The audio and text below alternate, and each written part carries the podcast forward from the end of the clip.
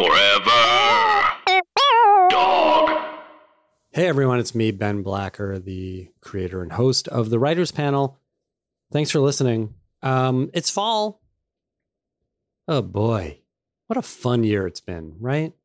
Um, I thought I would give a little update because I think my last one was real grim. The good news is nothing's getting better. Um, this is still very much the worst year um, that many of us can remember. And and if you've been listening to the writers panel episodes these past six months, six to eighteen months, um, you will hear that sentiment being expressed over and over again. And I guess the good news is that you're not alone. Uh, it feels impossible right now. Uh, people who should be working are not working. People who are trying to break in, it feels like it's dire. It feels like there's no hope. That's not true there is always hope. I do genuinely believe that the biggest asset you can have in this business, whether you've broken in or whether, you know, you are continuing to break in or whether you are just sort of hoping to ride out this current situation, um, whatever that is, is tenacity. Uh, tenacity and talent will out. Um, on top of that, be a good person if people like you, they're going to want to hire you. Do the work, be nice, and hang in there is kind of what it comes down to. I genuinely believe that's true. It's been an insane few years. Like we keep coming back to talking about how right now it is the worst it's ever been, and that's true. But things have been abnormal since at least 2019 when uh, we had the agency campaign, which was absolutely the right thing to do. And I think we were proven out that it was the right thing to do. But, you know, we had a year without agents or over a year without agents. And then we had a pandemic. And then we still have a pandemic. Uh, and then we have a bunch of new streamers who, you know, are figuring themselves out along with the existing streamers who are figuring themselves out in a new landscape. Um, all of that creates uncertainty. And that's a tough marketplace. It's a tough marketplace to sell anything in, and it's a tough marketplace to try to get staffed in. I'm thrilled that people are getting staffed. I'm thrilled that people are selling shows. Uh, it really makes me so happy to see someone getting their first staffing job on a show uh, when I see that stuff pop up on Twitter. So let me know when that's you. You know, um, it really makes me feel good that people are getting their breaks. Um, and there's no reason that couldn't be you uh, keep at it. That's what we can do. Uh, it's going to be a quiet couple of months. Uh, I do believe that. Uh, there's always a flurry of activity at the end of the year. I'm sure this year will be no different, um, but it will also be wildly different. You know, it's it's such uncertain times. Um, but I think you know it's going to be quiet these next couple months, and it's going to be difficult to get anything off the ground. So work on your scripts, that's the best thing you can do through early next year. Work on your scripts, get your stuff done. It's what I'm trying to do. You know, we're out with a couple of pitches and we would love for someone to pick them up. Hey, if you're a buyer and you want to make a movie or TV show, let me know. We have stuff. Um, but mostly, you know, we're getting excited about working on new things. Um, we just keep churning out material because it seems like the best thing you can do right? It's it's the only thing you can control and then you know you worry about the market later. Um, write the thing that you think no one wants to see. I think on a recent episode we sort of had that conversation that you know the shows we were talking about were shows that nobody wanted for years uh, and that the writers representative said don't write this i can't sell it. Well that's the thing to write now uh, nobody nobody's interested in a down the middle softball. I'm sure some people are, but it's you know it's hard to get excited about that stuff. Write the thing you love. Write the thing you want to do. Write the thing that is your voice. Write the thing that only you can write. And then take stuff in. Read stuff. Read books. Read novels. Um, watch TV. Watch the weird stuff. Watch the stuff that everyone's talking about. Watch the stuff that no one's talking about just get more input, fuel for the fire. Um, you know, that's why we ask at the end of every episode what everyone's watching on TV these days, because that stuff, you know, is input. Anyway, uh, I thank you for your continued listenership. Um, do me a favor, please follow me on Twitter at Ben Blacker and let's talk about writing. It's I love doing it. I still love doing this show. I think we're up to 500 official episodes, and we're actually well over 500 episodes unofficially. And if you do like the show, please do me a favor, leave a review on iTunes. It's really helpful for getting advertisers, which is the only way we can keep the show going. There's a lot of work involved with the show, especially because we can't go to the studio anymore. Uh, and we're just doing this over various uh, interfacing platforms. So we we do need to pay engineers and stuff like that. So go leave a review on iTunes, please. That is really helpful. Um, keep listening. We have some cool stuff coming up. And as always, let me know on Twitter or on Facebook what shows you're watching and who else we should get for the podcast. I'm always looking for great new material to watch and great new writers to talk to. Until that's you. Yeah, that could be you. Come on. I love when I get new writers on the podcast and they say they've been listening to the show for, you know, five years. That is incredibly flattering and makes it feel worthwhile. So thanks. Come on the show. Go sell a show, then come on this show. All right. Uh, enjoy this episode. It's a good one. They write, they talk, and talk about what they write. Tune in tonight, or whenever the time is right. It's the Writers Panel with Ben Blacker, and it's starting now. Oh!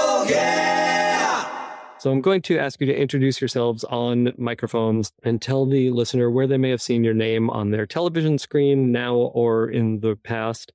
And Kourtney, let's start with you. Hi, I'm Kourtney Kang. You might have seen my name on the credits for How I Met Your Mother. I was there for nine years, or Fresh Off the Boat, or I just recently created the new Doogie Howser reboot called Doogie Kamealoha that's streaming on uh, Disney Plus. And I'm also a feature writer, and I have a bunch of projects in development just about to go, or they keep knocking on death's doorstep, but they keep on going. So yeah, that's it. Doogie is so great. I hope that folks who haven't checked it out will check it out right now. In fact, stop what you're doing, go watch it, then come back and listen to this. John, please tell us who you are and where we may have seen your name before.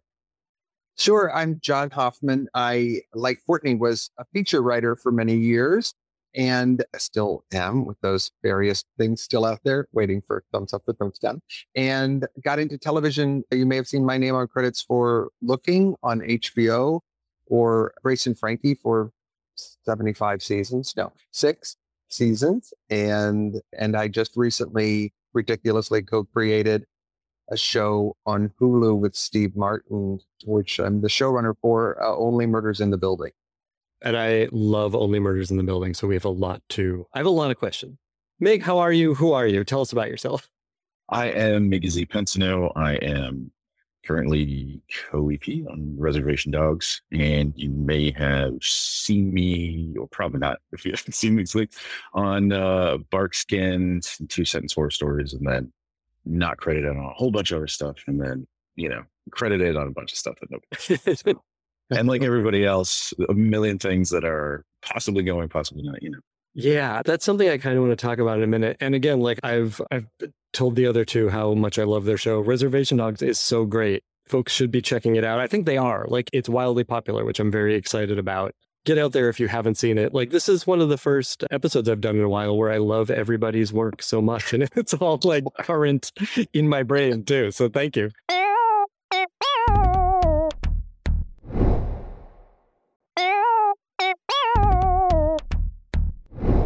I want to start by talking about that current work. And, you know, we're looking at three sort of wildly different um, series, but I think they do have commonalities. And I think part of the commonality is these are stories that could only be told now in the way that they're being told, which is both good and bad. Like they should have been able to be told 20 years ago, but they weren't. So let's talk about why now for these stories. It's always like the worst question you get in development, but I'm actually curious to talk about like why is this the right time to bring back Doogie, for example, and why is this the right milieu for the remake? So, Kourtney, let's start with you, and then we'll talk to uh, everyone else. I don't know that there ever is, you know, a right time. The thing that's exciting for me is I grew up watching Doogie Howser with Neil Patrick Harris. And, you know, when I started in the business a thousand years ago, you always only wrote for white people. And, you know, my dad is Korean. I was born in Hawaii. My mom's very much like the family in the show. And I remember it was never a question of, it was always just like every script I wrote was all white people. And it wasn't even a decision that was made. It was sort of understood that's what you would do. And so I think the why now of it is it's exciting that now things are starting to change in that way. Like even when I was on Fresh Off the Boat, I remember it was, we were working, it was season one of Fresh Off the Boat. We hadn't aired yet. And I wanted to do a show about my family. And everybody was like, well, there's Fresh Off the Boat. So if it works, there is one. And if it doesn't work, then that's not going to work. And that was the thinking across the board that everybody had. And even as, at the time, I was like, I got that. Like that made sense to me because I understood how business works, even though I still thought it's bananas. You know, nobody goes, well, we have that show of six white people in New York figuring out who they are. you know, like we don't need that. Like no one said that. And so I think maybe the why now is a little bit baked into people are more open to stories that aren't what we've seen before. And I think there's so much content now that people are hungry for something different, like a new point of view, a new perspective. And so maybe that's the why now. I don't know.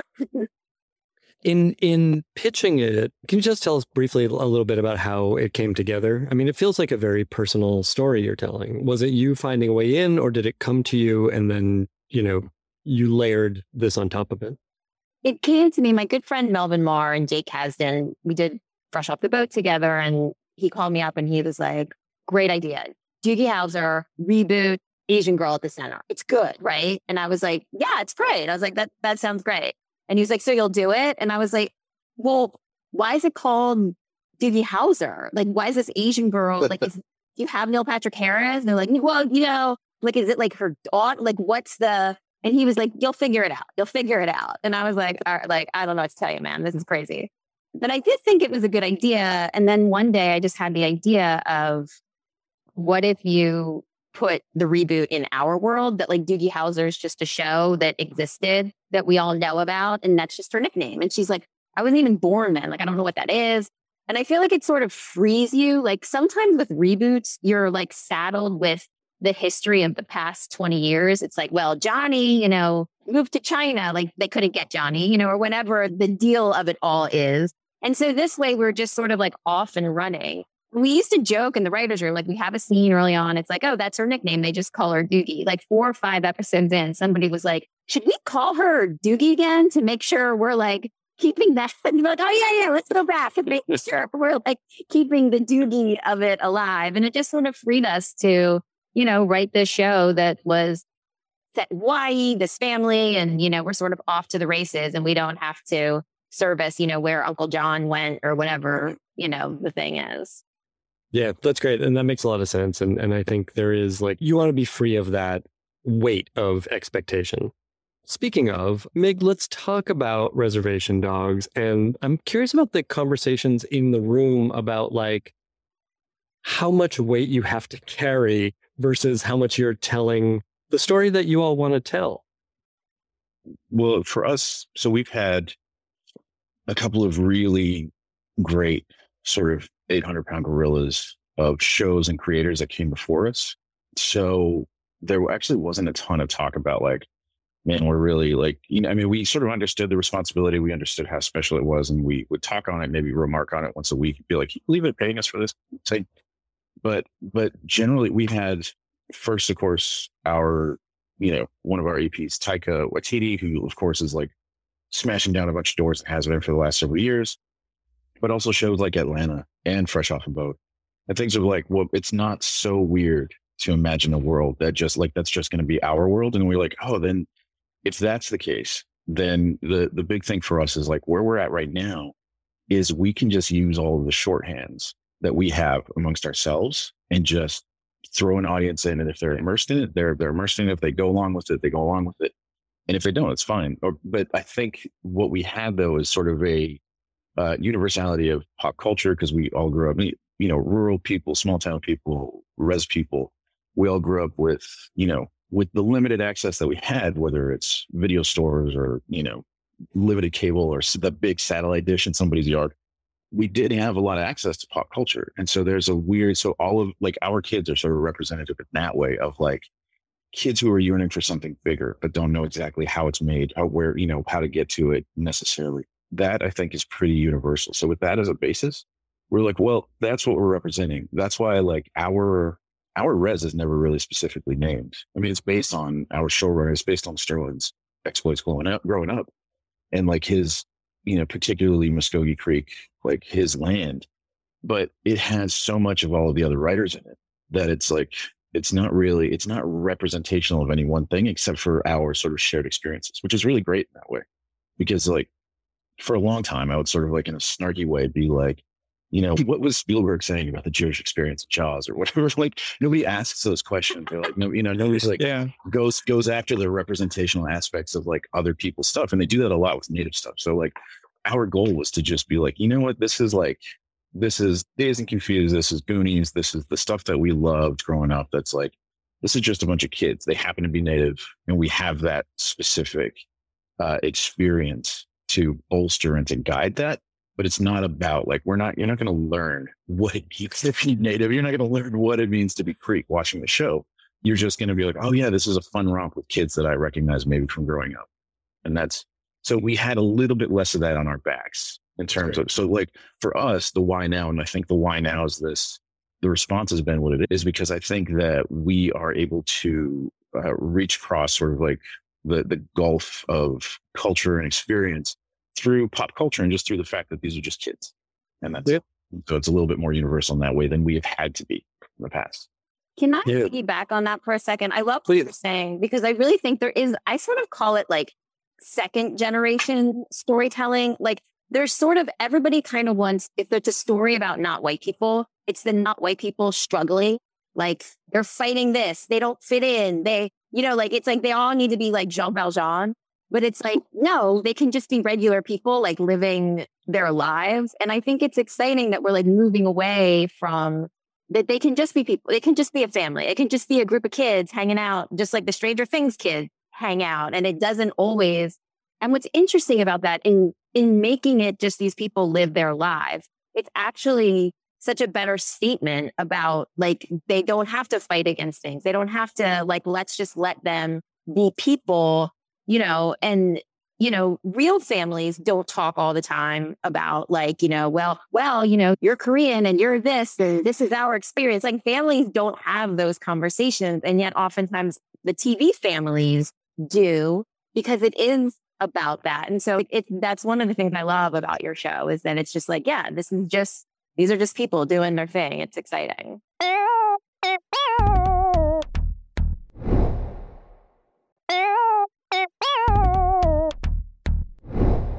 John Hoffman, let's talk about Only Murders in the Building. And again, like this is such a it's a such an interesting tone. And I think we are living in a golden age of tone. You know, I don't think this is a show that could have been pulled off 10 years ago.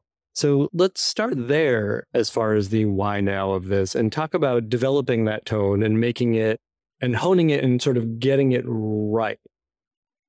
First of all, I love this so much. Like, is there anything better than listening to great writers like talk about their origin story in the process of the stories? I love it so much.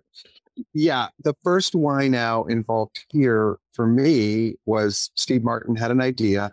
Dan Fogelman invited me to dinner with Steve Martin to talk about that idea. So the why now is like, you don't say no and you jump at that. I, I want to ask more specifically, like, why were you the guy? Why did Fogelman reach out to you? What makes you the right guy to team up on this? Yeah, I- John, what makes you the right guy? Thank you, Kourtney. Thank you. Am I am I missing nuance in my question? I will, I will splay myself out. I don't know why. I, I will just go right there. Don't worry. No, I I think it was a series of a few things. My own particular writing experience. I only like to work with legends coming off of Grace Shore, you know, paired up legends. So that's one thing I've made a real rule about. But um no, I think it was coming off of that, knowing that like, you know, I had the best time on that show and and Jane and Lily particularly, you know, I knew how to sort of write for both of them and have a relationship that developed work, which was really lovely. And the whole team, the writing team on that was amazing. But in in that case, it was partly, you know, very pragmatic and how do you present me to Steve and say, here's where he's coming off of. Then the other part was really Dan recognizing something that I thought had no place in this story at all, which was a personal experience that I was going through that wasn't funny at all for the last year, where I had been like no other time in my life. I had found out that a dear friend of mine from my childhood that I had lost touch with for many years had was found on the floor with another person in a murder suicide situation. And I, he lived in Wisconsin. I didn't know that. I didn't know the family situation. And for the year before I sat down with Steve and Dan, I had been doing something like anything I've ever done before. And I was madly going to Wisconsin to learn what happened and researching in every way and becoming a true crime person around my friend. And ultimately, after that year, the whole situation, which at first looked like my friend had shot someone and killed himself, taking him away from two of his kids, which I could not imagine. It actually, after the year's investigation, reversed itself. And my sort of gut feeling about it sadly, in all ways, was proven correct, though, that he was actually murdered and the other person shot themselves. So it was a terrible tragedy. And I pitched that story to Hulu when I pitched this half hour comedy with Steve Martin sitting next to me.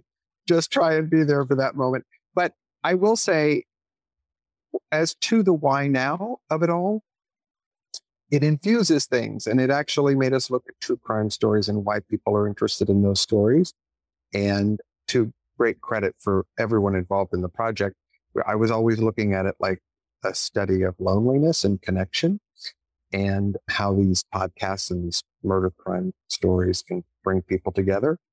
And, you know, if we could do it with a fun, we always knew it had to have a funny angle. So it was going to be a challenge tonally, as you're saying.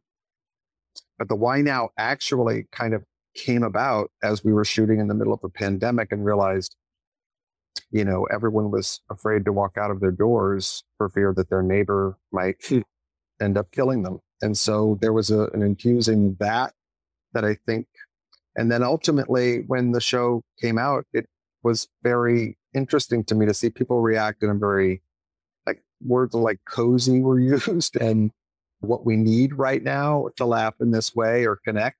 So um, I think the why now just changes. You have your own ideas about it at the beginning, and then sure, the world has other ideas as they embrace it or otherwise. But the tone uh, of the show, I've, I've always just said the tone of the show is New York, and like walk 10 blocks in New York and you're going to laugh hysterically at something. You're going to see some elegant piece of architecture that is beautiful next to some modern thing happening right next to it.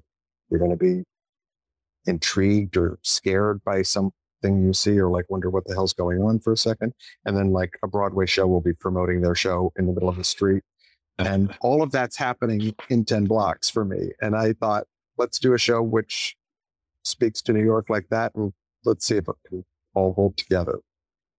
That's really neat. That's it's a fascinating backstory, and it's it's all on the screen too, which is really cool. I just can't believe the miracles that happen to make these shows happen right now. It's Yeah. and and that we sort of can hold the tone, yes, but just in general, everyone is heroic who's making work happen in the last year and a half. I just feel.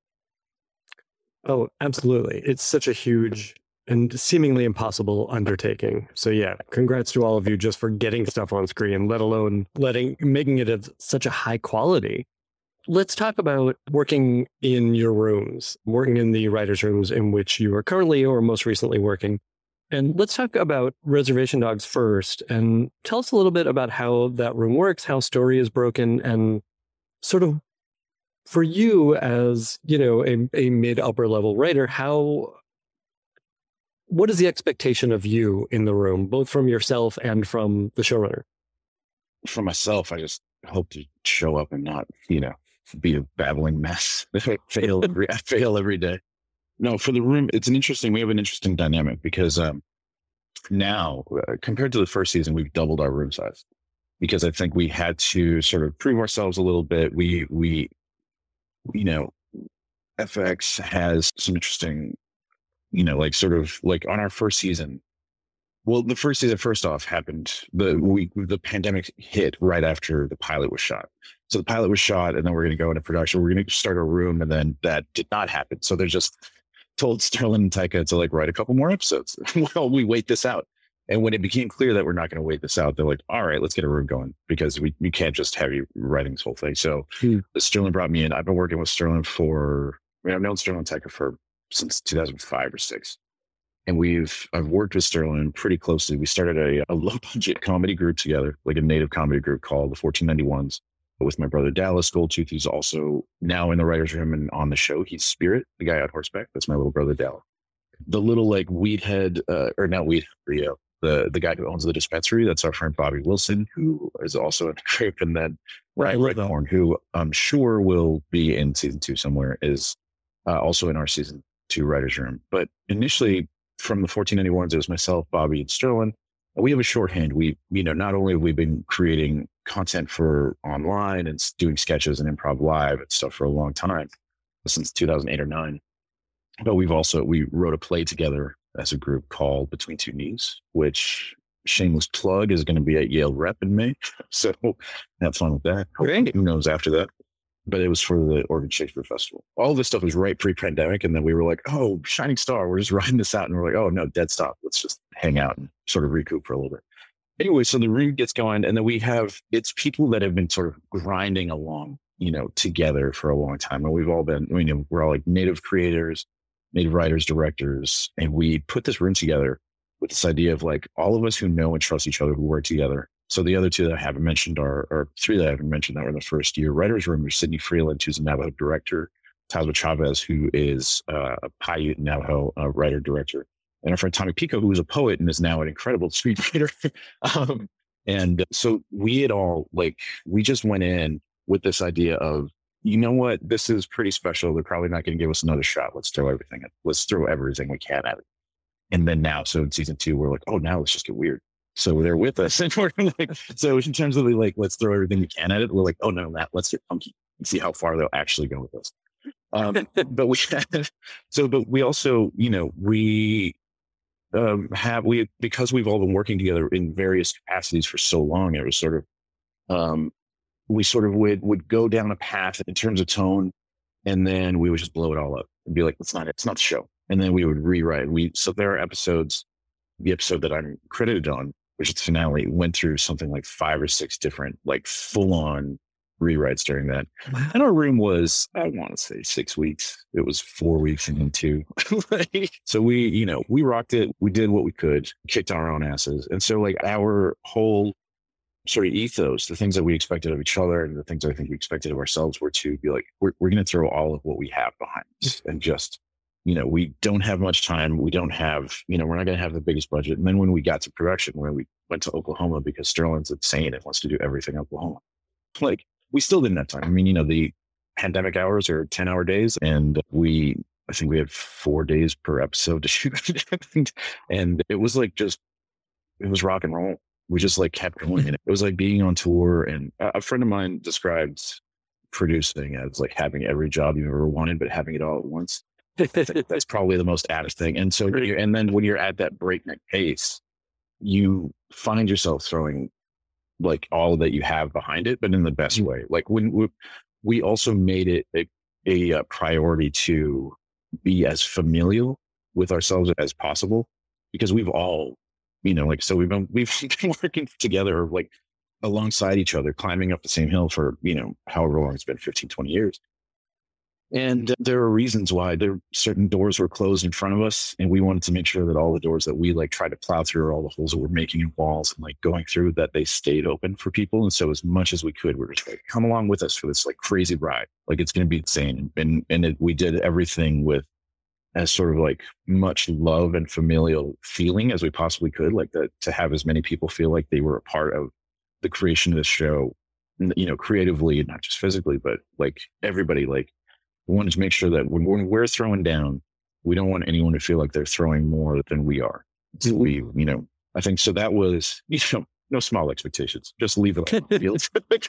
but, but it comes across, you know, like you you can feel when a show is put together with that kind of love and that kind of intent, and it has, you know, the best version of making TV is you get that like let's put on a show feeling, right? Like you're just putting on a show in the barn, and it's people you like and respect, and you're all working towards this thing together, despite the time constraints and the outside pressures and everything else. Like there should be a, a fun momentum to that. It's, you know, again, it's on the screen and, and that's really impressive.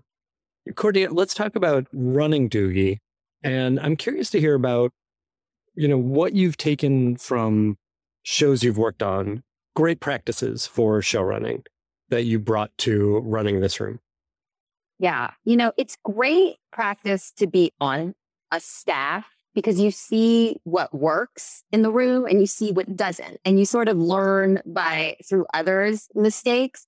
And for me, you know, I'm a mom. I got three kids. We're doing this in a pandemic. Like I was like, these are like we work 10 to 1. We take a break from 1 to 2:30 and we will never go past 5. Like I got kids. I got like and you know, like let's make this happen. And so the Zoom room is much more intense than, you know, a regular room, but it focuses you. And I do think there's like value in it. Like if somebody goes off and it's just sort of like, you know, telling a disjointed story about something else, you can just see everybody in the boxes, like, like, uh, like we're not, like, let's go, buddy, let's go you know? And so there's benefits to that. I mean, I love the room. And so I miss the camaraderie. I miss, you know, the watching YouTube clips or whatever, you know, what everybody else loves. But there is a certain focus. And so, you know, that's one of the things that was important to me in running the show was like, I'm all about like deadlines. Like, okay, like when do we want to get it also scared the crap out of me early on because production was like, the sooner production can get the scripts, the safer the crew will be. And so like that like scared the absolute crap out of me of like like if I'm like late on a script, someone's gonna get COVID and like I like I, that would kill me. So like we were so like, okay, by this date, we're getting them this script. By this date, like let's lay it all out. And so that was, you know, time management. And the other thing that was interesting about running the show that I learned as you know, sometimes it's my inclination to just keep talking. Like I want to fuel, like I want us to get the work done. And what I, a, lesson I learned in this, especially on Zoom, is as a showrunner, be quiet. Like let that silence sit there because then that silence empowers the people who you're speaking to go, oh, this is my chance. Like they need a moment to speak up. And the less you talk, the more they will talk, you know, and especially when it first started, it was my thing to be like, well, maybe this. And like people would like take a beat and be like, oh, want me to do this or that. Like I was just pitching all of the time. And especially on Zoom, it took me a minute to get comfortable with that silence and like let that silence sit there let people form their thoughts. Like that gives the room a chance to step up and they want to be a part of this too. And they're taking their cues from you, which is so weird on Zoom. And so that was something valuable that I learned that I should probably take with me throughout life is just shut the fuck up. You're better off just being quiet once in a while. It, it is hard though, right? It's learning a whole new interpersonal dynamic. Uh, and yeah, that's there's a learning curve to that, but clearly you hit on it. Clearly something worked. John, let's talk about like same question, running this show and you know, what is this your first show running gig? Yeah.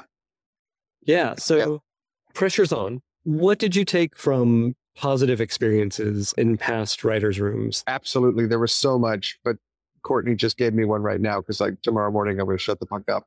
So much happily.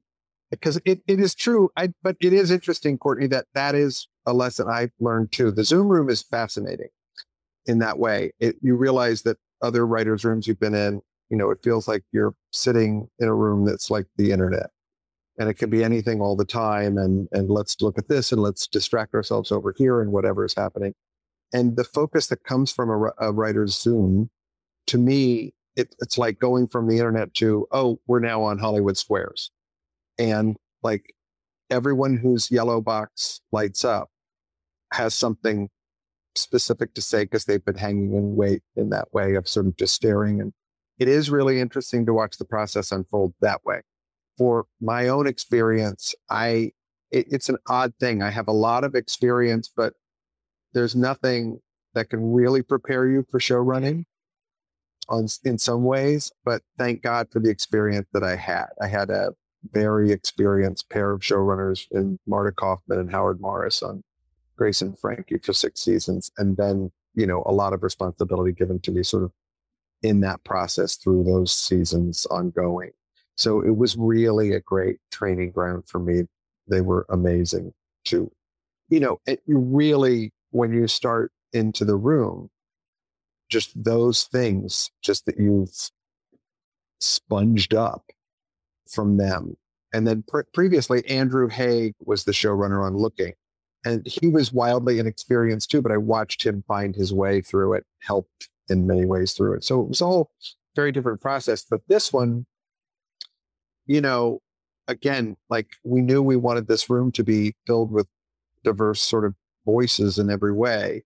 And we had, you know, a mix of New Yorkers. So that was other thing sort of lovely for the Zoom room needs that we could have people on different coasts working in a writer's room together suddenly.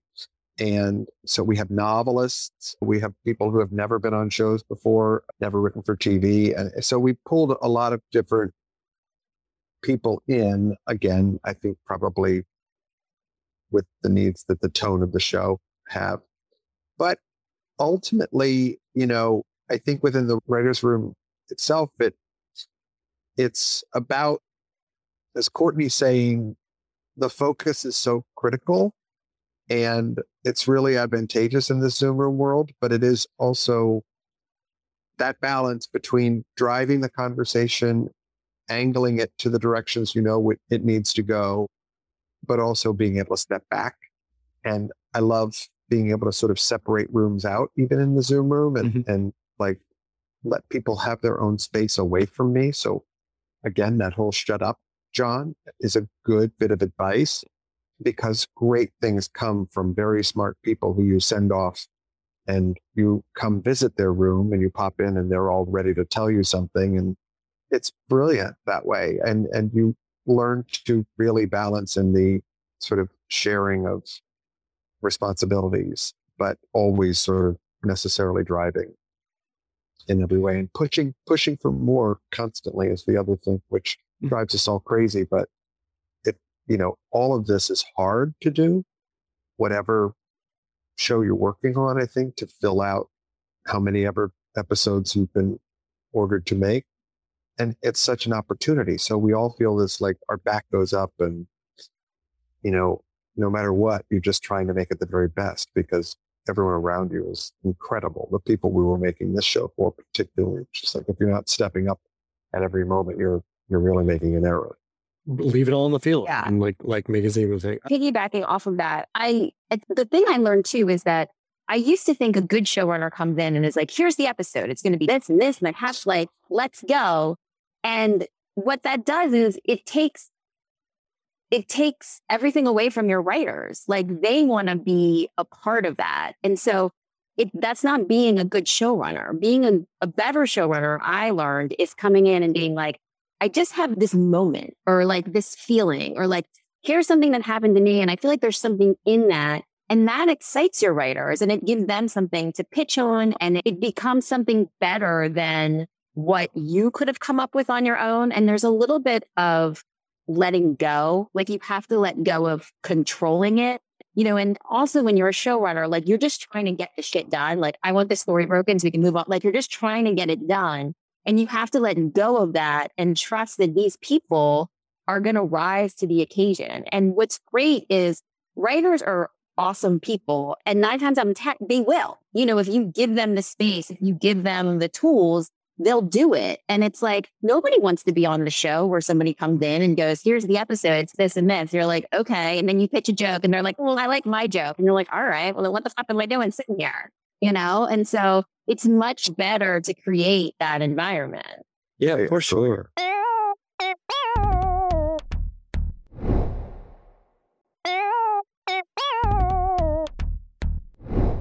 Let's talk about momentum and sort of filling these 10, 12 episodes, whatever it is.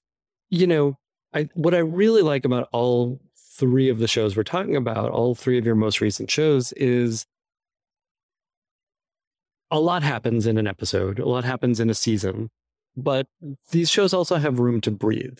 Uh, and we get to live with these characters and we get to live in moments. And I want to talk about balancing that stuff and the old television mandate of like keep people interested, right? Which is just a good storytelling mandate versus getting to sit in these character moments. And so whether it's, you know, on the page or whether it's conversations in the room or things you've been thinking about, I'd love to hear just about managing that from anyone who wants to jump in. So for us, it's funny. I wanted to, because this also has to do, we're just piggybacking off of what Kourtney was talking about. There, we have a episode, episode, I think it's now six. I think it was seven initially, but episode six, which is just a hunting episode between our characters, Willie Jack and Leon, like father and daughter, just father and daughter in the woods walking around, just two hander. And um, Sterling had no idea, I think, exactly what he wanted to do, but he's like, I want to get to that. I want to earn that moment. I want to earn getting there. And that was about it. And then he's like, and then we'll, you know, we'll, and then that will plunge us sort of headlong into the finale, whether, however it is emotional and, or as, as much plot or emotion as we want to get in there. But he's like, that was the sort of, I know that was a thing that he'd always had in his mind. So for us, it was, I think there was a point where we realized, well, God, we got to keep the gang all together. You know, like we have to, like, you know, it's going to be this group show. And then we had one part of it came out of, I mean, a part of our structure came out of the fact that, like, oh, one of our actors, Lane Factor, plays Cheese, is 16. And we were like, we just can't keep him for as long as we want him, which, which was a bummer. And we're like, all right, well, what are we going to do here? So, well, well, he'll be broken off and have his own adventure while the other three are doing this thing. So the other three go off and do Uncle Brownie. And we're like, well, what's Lane going to be doing by himself? Well, he'll be doing a ride along with Big. And that, but that sort of now that allowed us in the weirdest way, that sort of, that cascaded into like, now we can do standalone episodes in the way we want. And again, not to throw it out too much. I mean, we didn't think this hard of it, but like, you know, you have time in retrospect to talk about, but like shows like Atlanta have, you just take off with a character and just go hang out and that was interesting to us because we were like, well, if we are going to say we're leaving it all of field, then if we really want to, we don't want this to be about plot. This isn't about the kids trying to like actually get to California. We're going to see these kids' lives and the characters, who they are, what they, what drives them. We're like, then we can just do whatever we want. And we're just going to like focus, like laser focus on each of these kids as much as we can. And we're going to, we're going to see get in there and what makes them tick, at least on one level, one, you know, one layer. And that was sort of, that became uh, like, okay, well, then how do, when we learn these things about these kids, when it comes time to, we, we force them their backs up against the wall and it's time to like leave to California and to actually say, like, do what they're going to do. And that just became the question. And so the structure came out of that. It's like, here's their, here's their thing. We'll just, you know, their inciting role, their idea is to get out. Why do they want to get out? who are they like and then that was it but it all sort of stemmed from this idea of like well when their backs are against the wall like what and, and they actually have to do what they set what they've set out to do how how are they going to respond and why and that was it outside of like structure and we are just like oh we can spend time with this guys mm-hmm. off on our own and we didn't have we didn't then we weren't saddled with the plot device of like right. trying to leave it was just a thing in the background everybody knows what this kid it was like the easiest thing and so for us structurally, it was just like, oh, now we can just, we can spend time in these little pockets around the res. And what's great about that, and what people have noticed the, in the responses is like, oh, we can do this on a wider scale. We can see more of the community and it's just going to get bigger and bigger now. And which I'm really excited about. But yeah, for us, it was, we never, I mean, everybody's familiar with traditional structure, but we were just like, let's not mess around with that. Let's just like, let's just focus on these people in the way that we would that in the way that we would think about it, the, the way that we would tell stories just to each other in the room. Mm. So Yeah, yeah, that makes a lot of sense, and and it works. John, you're working with a mystery, so you have to have you have to drive us along, right? There have to be reveals, there have to be twists and turns. Can you talk about balancing that with the character stuff? Yeah, it's like the worst comedy to write ever because of the mystery, because you really have to satisfy these true crime nuts who are watching the show and you need to make a proper mystery of it. And so, you know, God love our room because we sit, we know we have to start from episode 10 backwards and know everything before we even start laying down episode one. Um, and, and you twist yourself backwards from what we all agree is the proper way to end it. It's it's quite a task. I will say that, as every room is. Uh, this one has been like, wow, this is a hell of a half-hour comedy task." But the big help there structurally is the podcast form, uh, and that was one of the things that I brought in with when I first sat down with Steve, and he had this idea about these three true crime aficionados in New York in an apartment building who investigate this murder in their building, and I knew I wanted the show to be sort of, if you knew you had Steve and Marty, and I thought this is a show that wants to have the classic meets the modern. And so that was right there in the casting with Selena opposite these two guys.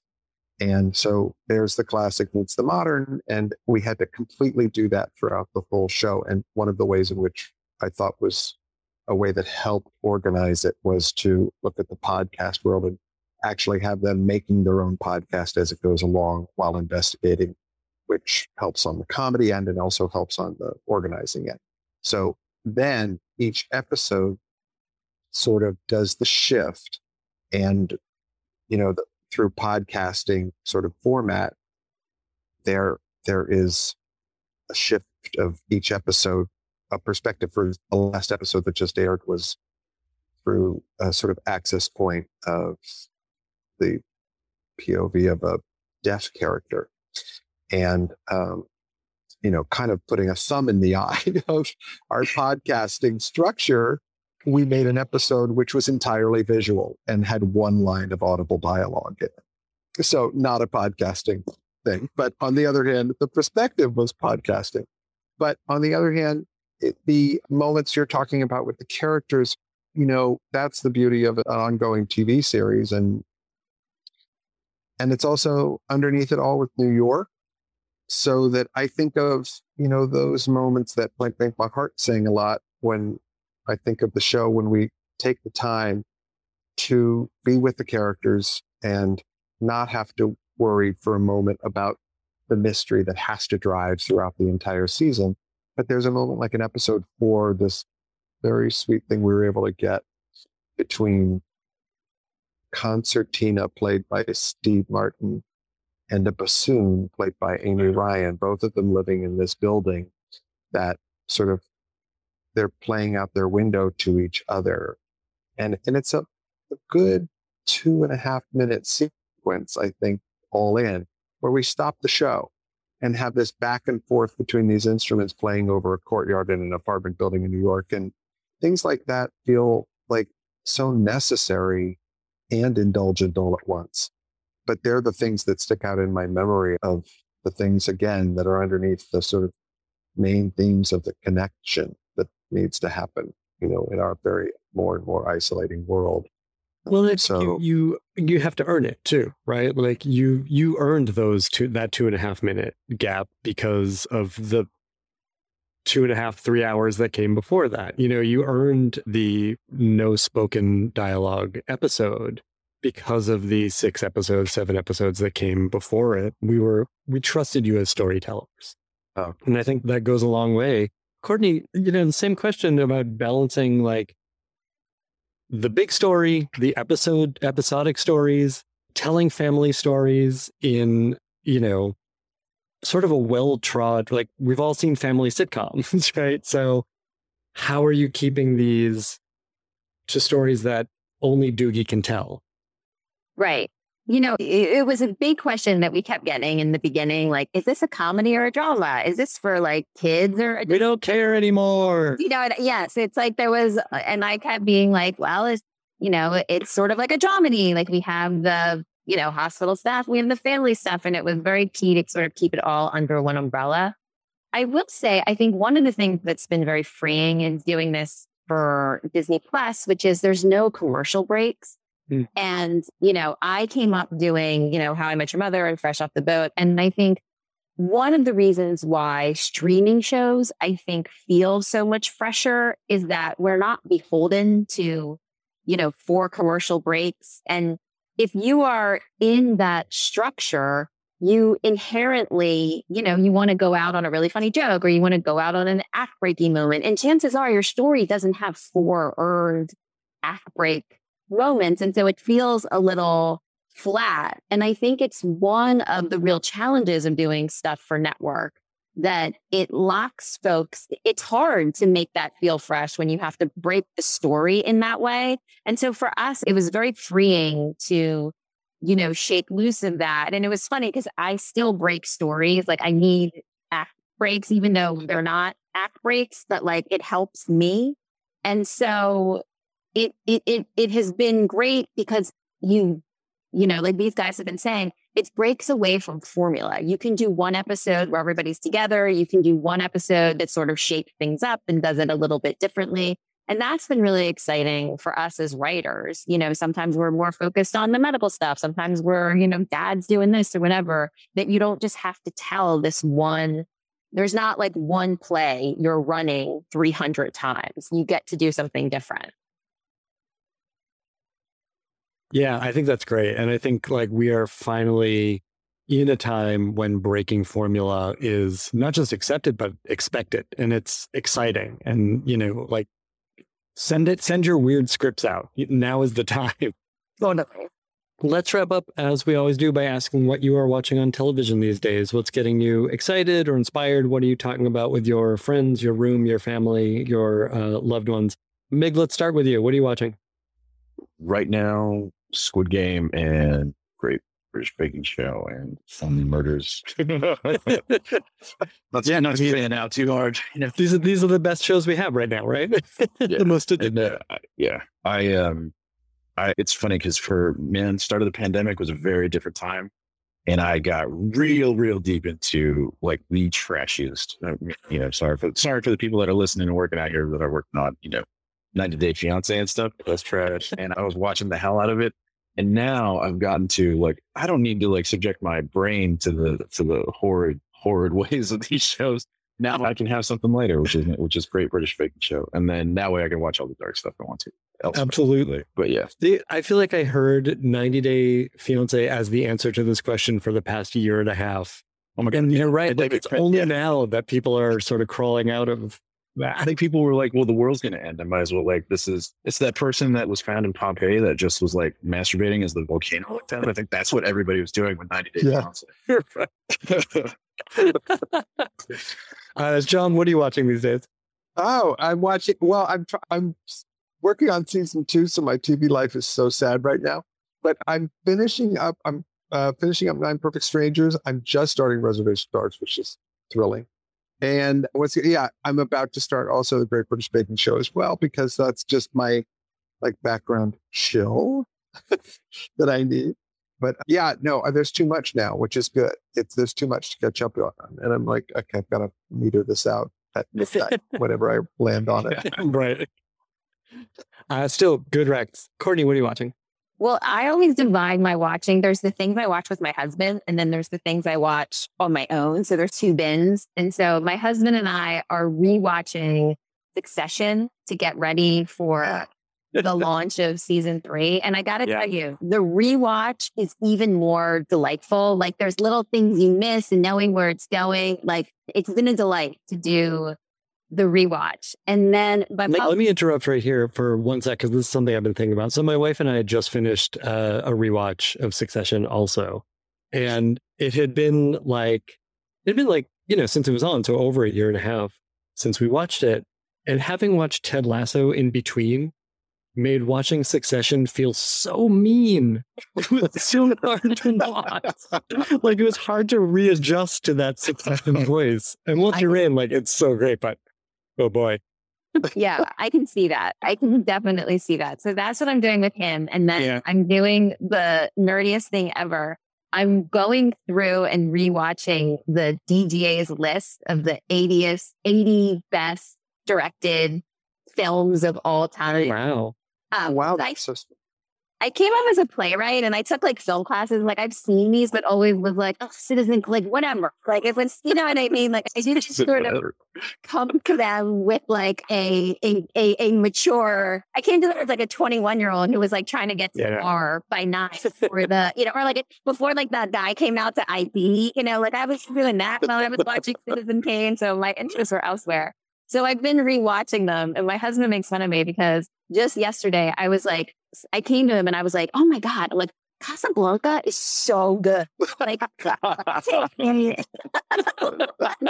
So I'm I really have my finger on the pulse of uh pop culture and in this moment, but it's it's, it's really uh, it's been really fun to go back through them. And there's some that I'm still like, I don't know about this, you know, but Yeah. you know, I get it. I appreciate the whatever, but it's a lot of me talking about movies from the 30s to my husband, who's just like Oh went to like NC film school and is like, yeah, I know, babe, Casablanca's great.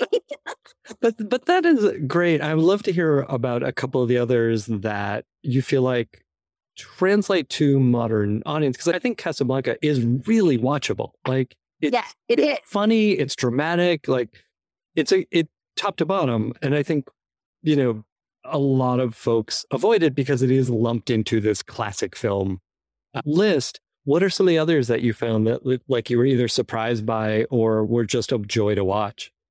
It's funny. Lawrence of Arabia, I like loved and was like, oh, this is fun. And then like I kept it, it felt like homework too. Like I thought it was great. I've never seen it. appreciated it, but like every time I'd be like, all right. and like I know it's like there's like people out there are like, this girl knows nothing what she's talking about. I know people love it. And I can I get it. It's like I feel things. I get it. But just like at the end of the day, are you going home and switching on Lawrence of Arabia?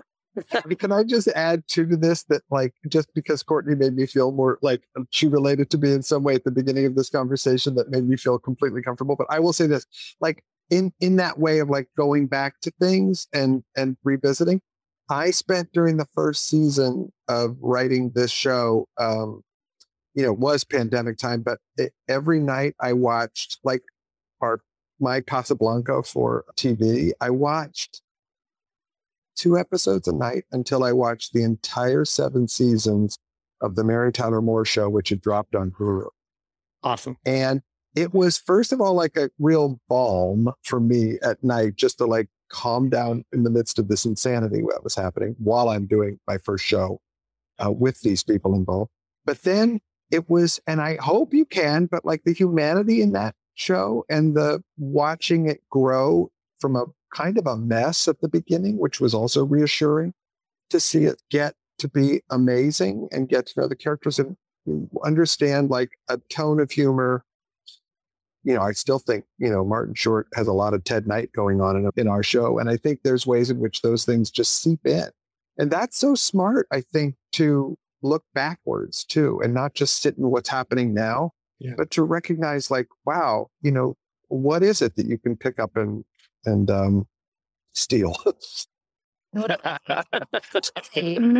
I also think too, it just sort of helps like as writers, sometimes we're so stuck in it all has to be conveyed in dialogue. And more and more, especially with streaming shows, it's how can you more economically tell your story visually and it'll make it more interesting, you know? And I think if writers think more about the visual because it's sort of it's moving away like it used to be tv was like radio plays you know like sitcoms cheers you just sit there and it's all about your word and it's not all about our words anymore and so it's like we have to figure out other ways so we can still be in control and in charge but you know what i mean like we still Yeah, have to run the stuff like let's not let go of that but let's get better at the visual stuff Yeah, I think you know, I, another argument for rewatching or visiting stuff that is older. I mean, this happened just last night for me. Like I've seen Get Out a dozen times, but we watched it last night and it helped me contextualize a story problem I was having. And they're they're like I saw something in a different way in both my story and in Get Out. And I think there's like there's good stuff in that. Go back to the stuff that works, you know. I'm Go constantly see amazed. Casablanca. Yeah, I Go watch it, guys. do. And I'm just genuinely constantly amazed by myself how I will forget the most basic parts of storytelling. And when you watch something, you're like, oh my God, I start the room the next day saying, guess what, guys? I don't know what the main character wants in this episode. And you're like, totally. duh. Let's ask that question first. And Th- that is so so true. I feel like we could go on. So I hope all of you will come back and visit us again sometime for no reason at all. Just come hang out. I don't care if you have something to plug. This has been a joy. Thank you so much. Uh, good luck with all the stuff, and hope to talk to you all soon. Thanks. We did it. so nice. Thank you, guys. Forever. Dog. This has been a Forever Dog production. Executive produced by Brett Boehm, Joe Cilio, and Alex Ramsey. For more original podcasts, please visit foreverdogpodcasts.com and subscribe to our shows on Apple Podcasts, Spotify, or wherever you get your podcasts. Keep up with the latest Forever Dog news by following us on Twitter and Instagram at Forever Dog Team and liking our page on Facebook.